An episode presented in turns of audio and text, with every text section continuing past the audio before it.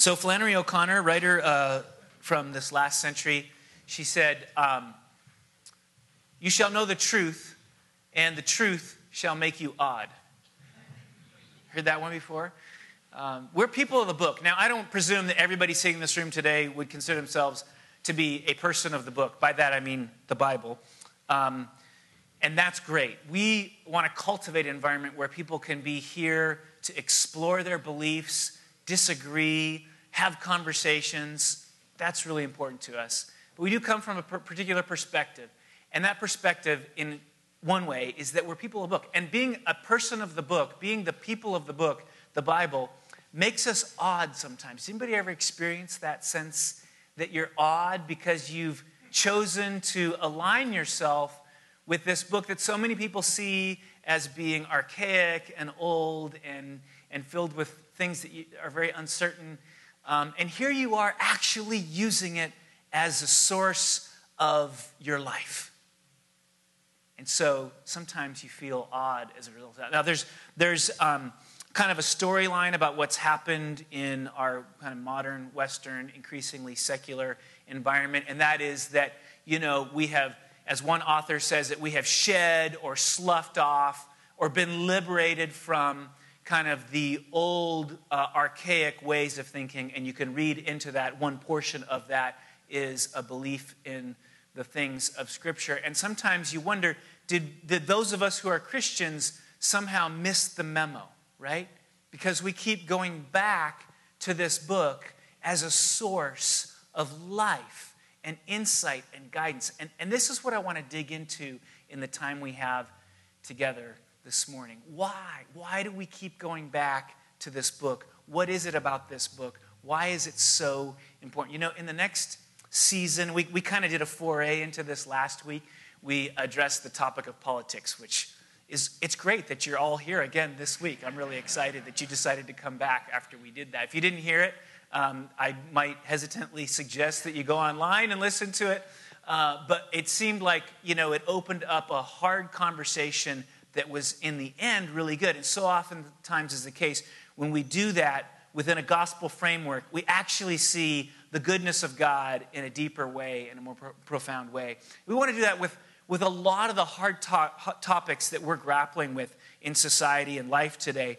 Um, but in order to do that well, uh, the first thing, and I'm so glad that the scripture we're reading leads us to this, is we've got to understand kind of where is our source of authority? What, what is the role of the Bible in that process? So, would you open up to Acts 17? If you don't have a Bible with you, that's fine. You could probably pull it up on your phone, or there is a Bible in the chair right in front of you.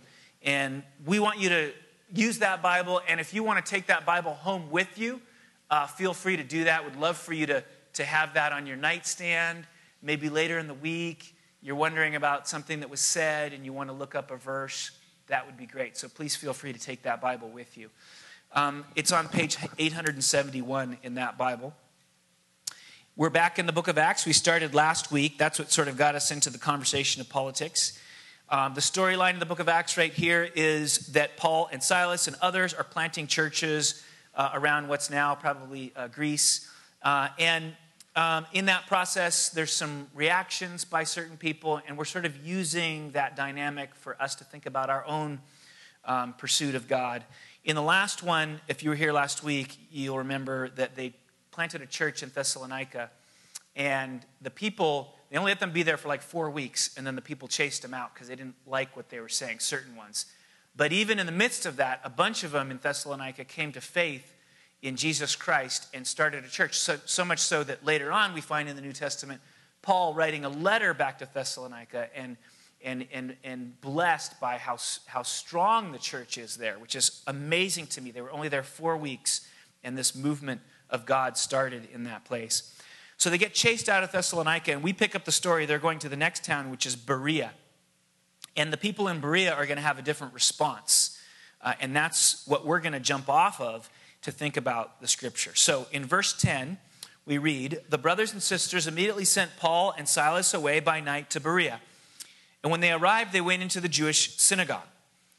Now, these Jews were more noble than those in Thessalonica. So the, the ones who came out with clubs and chased them out of town were in Thessalonica, but these ones were, uh, Luke says, he's the writer of the book of Acts, more noble. And that word noble means, uh, could mean like open minded, thoughtful, fair minded. So, whereas in Thessalonica, there was a group of them that just responded in anger, thoughtlessly, emotional reaction, these Jews in the synagogue in Berea were more thoughtful, open minded, pondering, considering what Paul was saying. Verse 11. Now, these Jews were more noble than those in Thessalonica. They received the word with all eagerness. If you're underlining things in your Bible, underline the word eagerness. Examining the scriptures daily, underline the word examining, to see if these things were so. Many of them, therefore, believed with not a few Greek women of high standing as well as men. Now, if you've been with us the last two weeks, you know that Luke has called out the role of women in the establishing of the church in Thessalonica and now again in Berea. And this is a theme in Luke. He calls out over and again. In fact, it's a theme with Jesus all throughout the New Testament the role that the women also have in the establishing of the churches. And I'll just lob that out there. We are continuing on this process of figuring out what it means to see, um, to honor, and to empower the women of our congregation. Very important. It's biblical. And it is part of the two texts that we're reading. And you'll be hearing more uh, about that in the next little while. But I wanted to flag that because it is in our scripture. Verse 13 but when the Jews from Thessalonica learned that the word of God was proclaimed by Paul at Berea also, they came there too, agitating and stirring up the crowds. Then the brothers immediately sent Paul off on his way to the sea, but Silas and Timothy remained there. Those who conducted Paul brought him as far as Athens, and after receiving a command, a command for Silas and Timothy to come to him as soon as possible, they departed. And that's our text. And I thought, as I started this week, I thought, this is great. There's only five verses. We'll be able to cover this, and we'll get on to the next passage. And about halfway through the week, I realized there's no way I can cover all this in one Sunday. So this keeps happening to me, but I'm just going with it. We're going to spend two weeks on this passage. Uh, this first week, we're going to spend on that word noble. And then the next week, we're going to spend on eagerness and examining, if you want to break it down that way in the text. Um, and we're going to build a foundation for why it is that we're people of the book. Uh, and so I want to talk to you today about this noble, what I'm calling a noble approach to Scripture. A noble approach to Scripture. There it is, right up there. So, um, Paul, interestingly, right, the Apostle Paul, the famous, wonderful, amazing Apostle Paul, in this process is by the Berean Jews held up to Scripture. In other words, it's not that Paul comes in town and says, This is the way it is. It's that Paul comes into the town and he says, This is what Scripture says. And then the Bereans go and they look up the Scripture to see if what he says really aligns with God's Word. That's a very important dynamic right at the core of what's happening here. Because what it says to us is that for them, the Scripture is the authority. The scripture is the authority. And that's really the point that I want to kind of wrestle with today together. Um, and Luke affirms it because he says of the way that they handle scripture and the coming of Paul and his teaching and proclamation of the gospel, the Berean, the Luke, excuse me, says of the Bereans that they're noble. In other words, he's commending this approach to us. Say that we ought to be the same kind of people. That when somebody says something that purports to be of God that we dig into the scriptures to decide whether it's so. Let's see if it's so. You should be doing that with me right now. Let's see if it's so. Anybody who's up here in this pulpit, you should be asking the question Paul, Luke is suggesting, just like the Bereans, let's dig in the scriptures and see if it's so. Now, how would this have worked out? You're probably imagining what did this, what did this kind of look like? Well, Paul would have come into town, and we, we've got stories of this already that we've looked at in the book of Acts in chapter 13, he comes into town and he starts talking to them about Psalm 2. You remember last week we looked at Psalm 2 as a way of talking about uh, politics. And so uh, he comes into town, he starts talking about Psalm 2, and then he says, The king that's being described in Psalm 2 is greater than what David ended up becoming. So we're still waiting for the greater king to come, and Jesus is that king. That's how Paul went about teaching. He, he used the scriptures, and then from the scriptures, he drew the line to the Messiah, the person of Jesus Christ. And so then, in this case, we don't know exactly what Paul was teaching in this moment. We're not told by Luke, but they would have then gone back to Psalm 2, dug into the scripture, and said, Is it really true that David didn't fulfill the prophecy of Psalm 2, that we're still waiting for somebody greater? Oh, yes, it's true. And so that's what the process would have looked like of them examining eagerly the scriptures to see if what Paul said was actually true.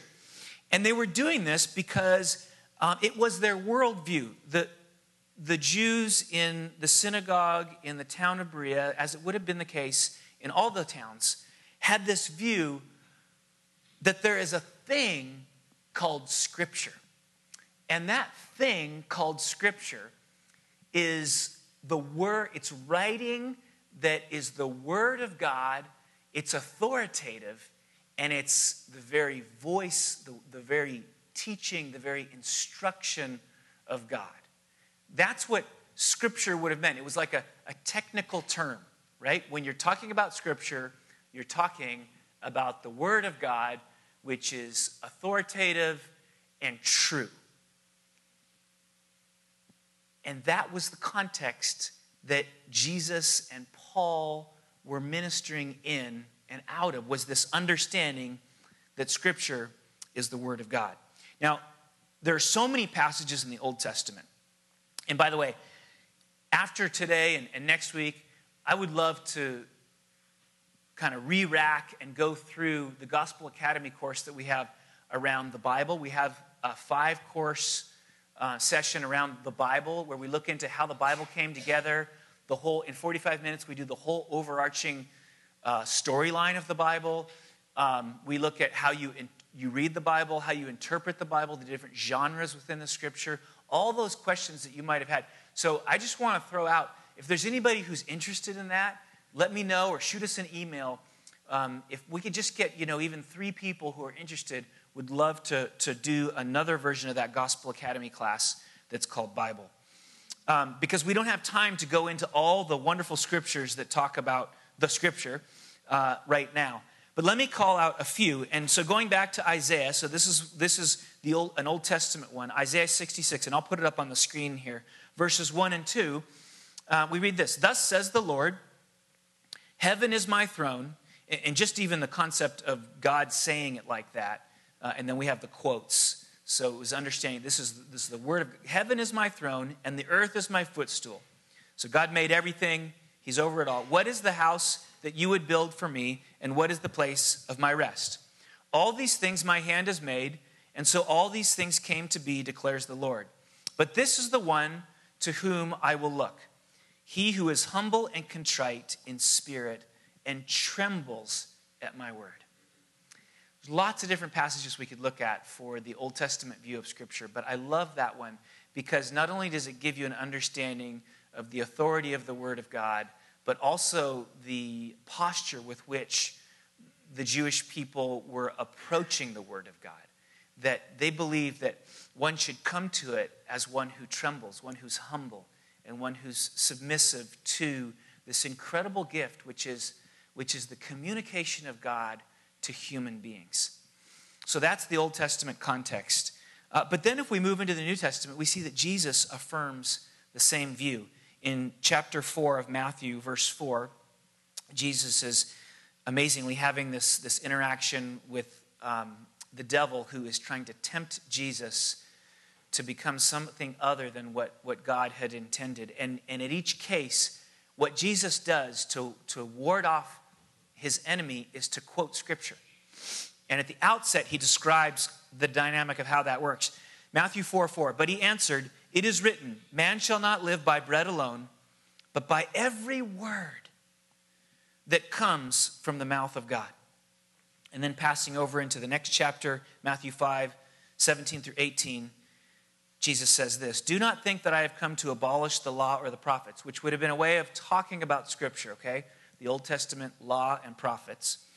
I have not come to abolish them, but to fulfill them.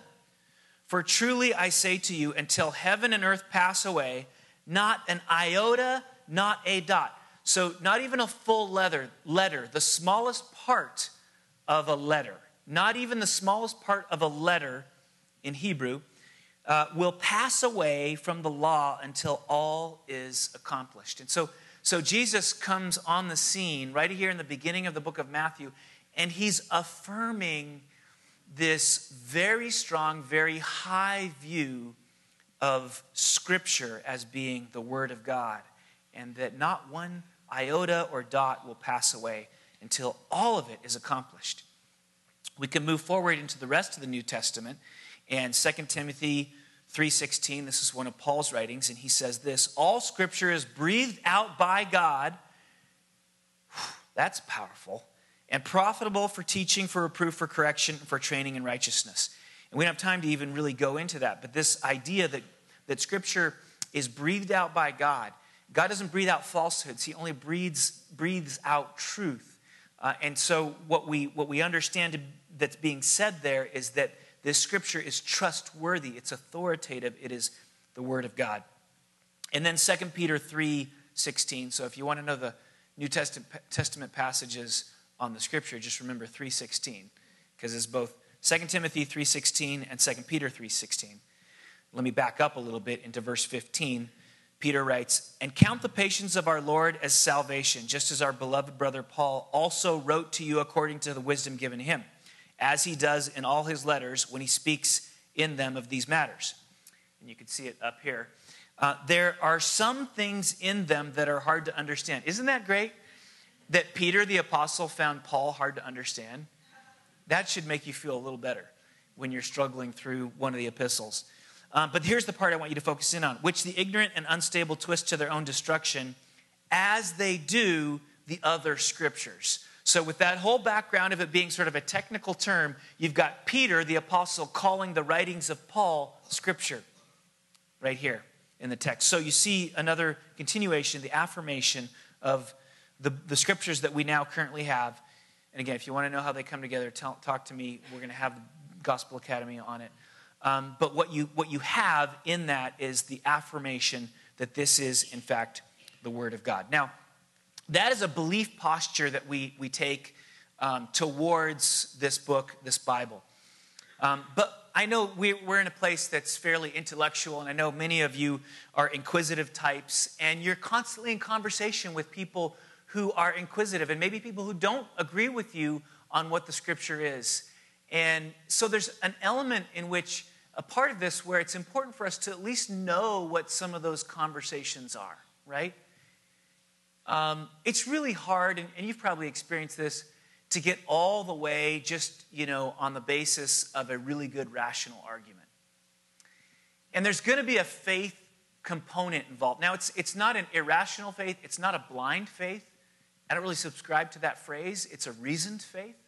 But at the end of the day, there is going to be a faith component to our taking the stance that the Bible is the Word of God.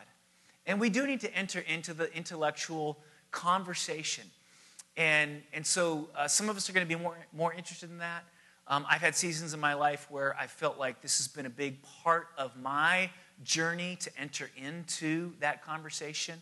Of course, I, uh, I was a lit major uh, in college, and so I was exposed to a type of thinking called deconstructionism, which is at the root of a lot of the conversations you're probably having with people who are not people who don't see the Word of God as being the Word of God.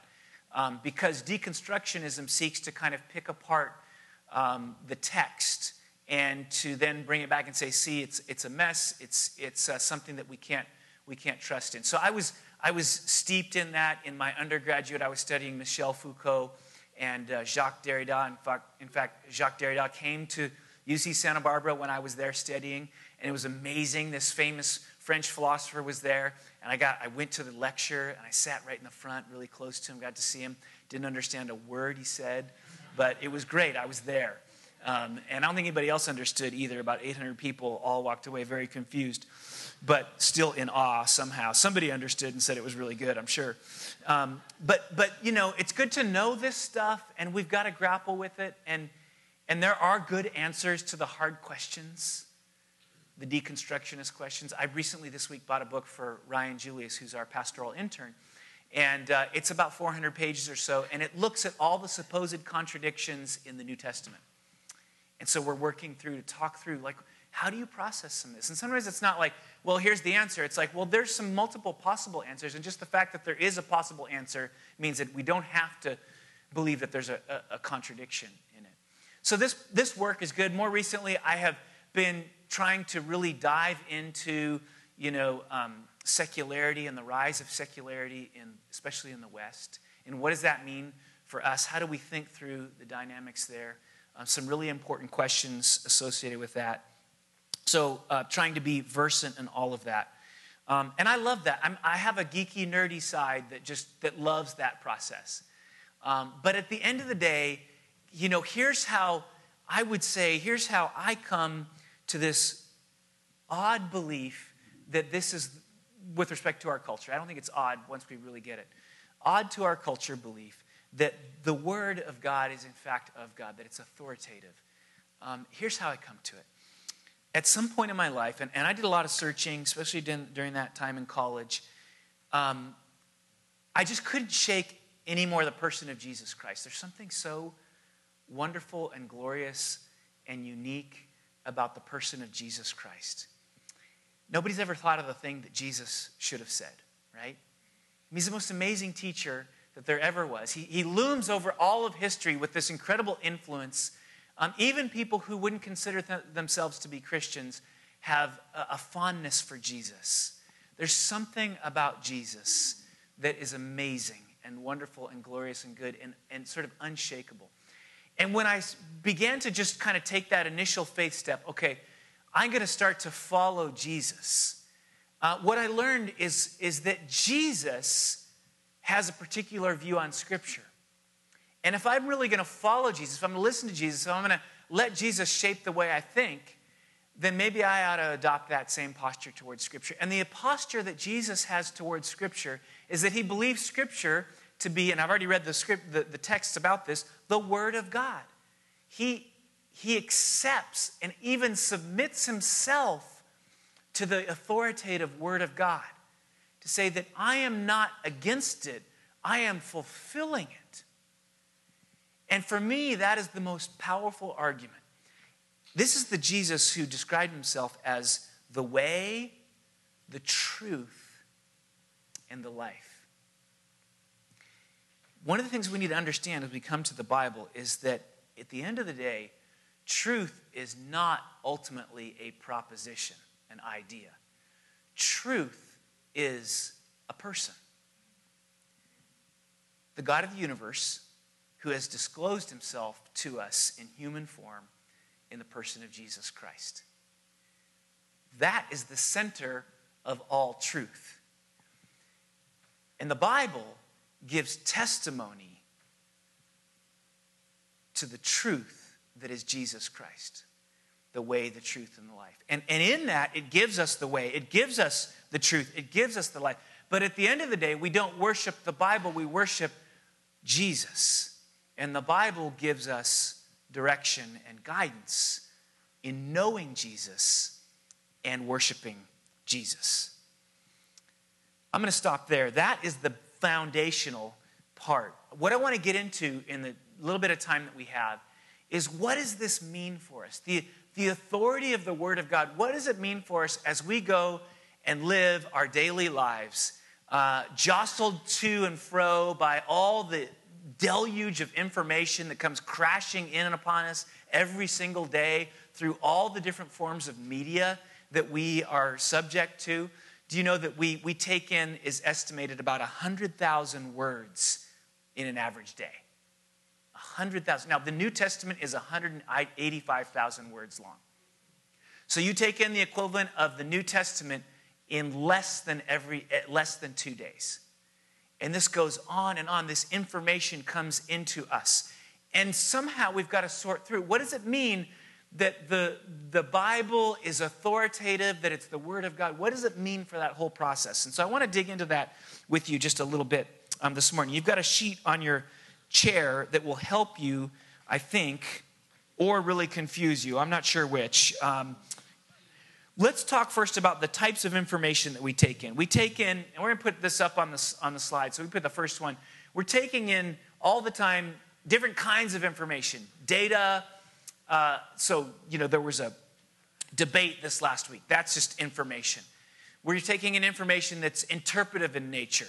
There was a lot of interruptions in the debate, so therefore it was a heated debate, okay? talking about the, the political, Democratic political debate this last week. Uh, but then we're taking in opinions, you know, so and so won this particular debate. And then we take in advice all around uh, in, our, in our experience with the information that comes in. You should, an example, you should vote for so and so, right? There's all different types of information. This is not exhaustive. But as we think about the complexity of the taking in of information, we need to be aware of the different kinds of information that we're taking in. But not only is it a type of information that's varied, it's also the source of the information. Some of the information that we take in comes from sources that are hostile to Christianity. In other words, they have a different view than, than what the Bible would propound. Uh, some of the source of information is neutral, okay? Some of the source of information would be in the category of what I would say quasi Christian. And, and, let me define what I mean. This is just my own definition. What I'm calling quasi Christian is it says that it's Christian information, but the source, the author or authors, has let go or denied some of the orthodox components of the faith. Um, this is a really important category. There's a lot of writing and books, um, all kinds of information that comes from what you might say is a quasi Christian source. And then there's what we could call a Christian source. This is somebody or some group of people that intends to be faithful to the Word of God and the orthodox teaching of the faith. Though we always have to be careful because, just like the Bereans with Paul, we always have to ask the question is it, is it really so? Okay? Is it really so? So none of these can you just take for granted that everything that they say would align with the Word of God, with the Scripture teaching. Now, here's where it gets a little complex. Let me just park on the quasi Christian and the Christian for a little bit. Um, some of you may think, well, I always want to just toss out the quasi Christian source um, because I don't ever want to be, and there's a good warning there, right? We have to be careful when we're reading something that is being written by somebody who doesn't actually agree with all of the teachings of the scripture because if we're not aware of that, our guard can come down and things can get slipped in that aren't actually accurate. Uh, and so there is a good warning there. But then there's another side to the issue, and that is this that, that even within the Christian category, we, we never get it all right. And many times, what happens within the quasi Christian, as I'm calling it here, category, is somebody's responding to an imbalance within the more orthodox kind of uh, context. And they're responding to that imbalance by, by seeking to correct it, but in the process of correcting, end up overcorrecting or letting go of some of the important truths. So, so let me give you an example. Some of you may remember that within the last uh, 20 years or so, there was this movement um, called the emergent church. And the emergent church was a reaction to something that was happening in the Orthodox Christian realm that was maybe a little out of balance.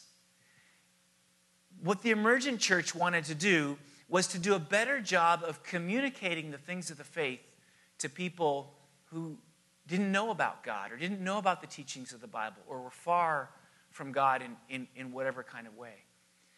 And so it was a healthy corrective in the sense that many within a more traditional Christian context had lost sight of what it means to relate to those who don't have experience of Christianity.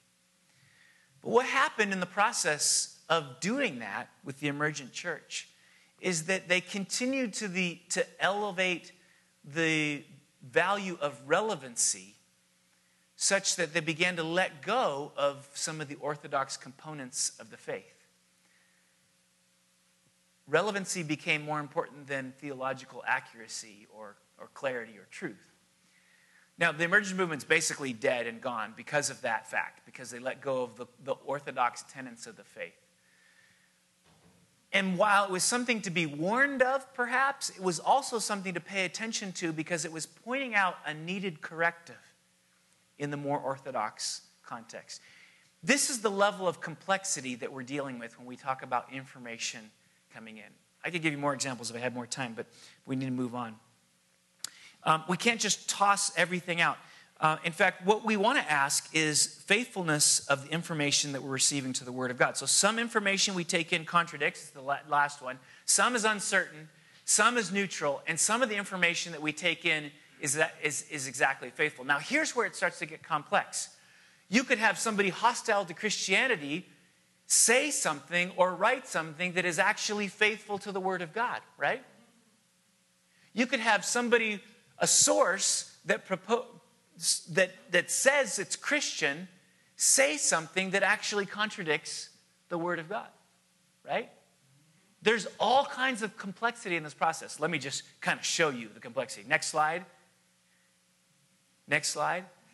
Okay, next slide. Next slide. Keep going. And the next one. Right? This is the information process. Next slide. As it comes in, it's, go, it's being filtered through all this complexity. Next slide. Next slide. Okay, there it is. That's your job in the moment, day by day, as, as 100,000 words come at you, to process all that and consider what aligns with the Word of God and what, what doesn't align with the Word of God. Does that seem overwhelming to you? And that's probably not even a very good chart. I just sort of, you know, there's a lot of things missing on that. Yes, it's overwhelming. So, so we've got to have a different approach to discerning what is the Word of God. And let me finish with this. In your handout, it will say how to grow in discernment. The first one is to soak in the Word of God. We, the Bible talks about the Word of God in ways that are just so much beyond reading, okay? Like eating bread, you know, taking it in like a seed. That, there's just so many different ways the Bible talks about. It's we, we've to really understand the Word of God is to soak in the Word of God. Some things that get soaked in other things, like over time, they really take on the trait of the thing they're being soaked in. So spaghetti. I have discovered that spaghetti is so much better on the second day than it is the first day because the noodles have been soaking in the tomato sauce and they've taken on board you know the complexity of the flavors i'm really surprised to see some of you are shaking your head to that um, which really destroys my illustration so you'll need to think of a different one uh, but but but actually this concept that when we steep you know, maybe like tea bag. Maybe that works for you. Uh, in, you know, we, when we take on board the qualities and the flavors of, that's what God is wanting for us.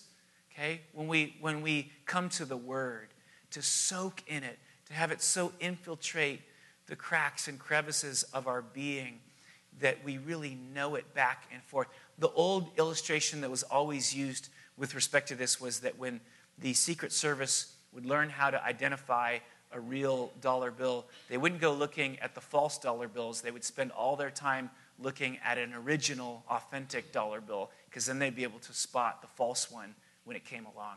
And then um, Heather, who is, works in a hospital, and um, she uh, was talking to my wife Jody and gave, shared this illustration that as she's learning how to identify cells that are unhealthy, what they do is they have her look at all kinds of healthy cells so that she can identify one when it's not healthy. So when we start off, we have to say the most the best thing we can do is to become so familiar with the word that we can just identify when something's amiss. But in that work, we're not left alone. It's not just a rational exercise, it's not a logical exercise. We also have this incredible gift the Holy Spirit who lives inside of us. Isn't this wonderful? The Bible teaches that when we come to faith in Jesus Christ, and if you're exploring the things of the faith, here's the most important thing. When we come to Jesus, we need to be we need to have our sins cleansed. We sang about this. And Jesus atones for our sin on the cross. We place our faith in Jesus, our sins are forgiven. It's like our temple, the temple of who we are, is cleansed.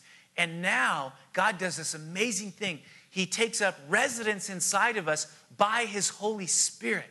So we've got our own spirit, but then living next to us, in us, is the Holy Spirit of God. And the Holy Spirit is the same Spirit that breathed out the words of God in the creation of Scripture. And so you've got a discerning, sort of testing um, dynamic alive in you when you come to faith in Jesus Christ. Such that there may be moments when you're taking in information or reading a book or watching something, and there's something, a check in your spirit that says, something's not right here. And part of learning to discern what is aligned with the Word of God is learning to pay attention to the check in your spirit, the warning light of the Holy Spirit when it comes on to say there's something not right. Now, what we can do as people is we can run roughshod. Sometimes we say, you know, I don't want, that's uncomfortable, uncomfortable for me to ask the question whether this really aligns with God. I don't want to be offensive to anybody. I don't want to do, you know, and so we can run roughshod over the Holy Spirit inside of us and ignore that check. And what I'm calling us to do is to pay attention to the work of the Holy Spirit inside of us and not to ignore when there is a, a moment of hesitation because some information that you're taking in is not quite aligning with the word. Maybe you don't make sense out of it in the moment, but something causes you to pause. So what do you do then? What do you do when you get a check in the in your spirit because of the Holy Spirit in you? Well, that takes you to the third one, which is to seek counsel. And you can seek counsel in so many ways. You can do reading. You know, you want to go back to the word, of course, and ask the question, why did I feel uncomfortable with that, about what that person was saying? Uh, and then you, you want to like read and, and research. But then you want to have conversations with others. This is why our Emmaus partnerships, little small groups that get together are so important. Our home groups, you know, what we want to create in the home group is an environment where you could come and just say, you know, I read this thing today and I'm not sure what to make of it. Uh, it's, we come to these relationships sometimes and we feel like we have to have everything figured out. That's not what a church is. A church is not a place where you have everything figured out before you come and then everybody just spouts off what they already know. It's a place of learning and growth and exploration around the Word of God with the Holy Spirit in community. And so we want to bring our questions to our home groups, to our places. I was so blessed this last week. I got to do office hours at Cafe Strada for our Cal students. It's the second time I've done it. It was so fun. We just sat there drinking good coffee, and the students just brought up issues and questions that they've been wrestling with. And so we, we roamed across all kinds of crazy topics. We talked about politics because of the sermon last week, but we also talked about um, the Old Testament and the history around the Old Testament. And we talked about some other issues that have come up in our sermons over the last while. And it was, I walked away, I said, you know what? I spend the rest of my life doing that. Um, it's so important for us to be deep in that process of discernment and just trying to figure out what this beautiful gift of the Word of God would call us to. I've got to stop there. Um, we're going to pick this up next week and talk a little bit more about what it looks like to actually examine the Scriptures and what is it, why are we sometimes not eager to do that? Eagerness, examination, those were on our text. We're going to talk about that next week. So come back and talk about that and learn about that with us. I want to finish just giving you this one verse from Jeremiah 15, 16. And Jeremiah was a man who struggled a lot, he suffered a lot. But he said this about the Word of God and the importance of the Word of God in his life. He said, When your words came, I ate them. They were my joy and my heart's delight. For I bear your name, O Lord God Almighty. And if you have attached yourself to Jesus Christ, uh, you bear the name. And these words of God are a gift to you. And they're not just to be skimmed over lightly. Jeremiah uses the metaphor of eating. You know, when you take food in, it breaks apart in you, and it actually becomes part of you on some level. Uh, and that's the, the, the image that he leaves us with as we think about this precious gift we've been given in the scripture. To be able to take it in like that, and to have it break apart inside of us and then begin to shape who we actually are. This is the blessing and the goodness and the gift of the Word of God.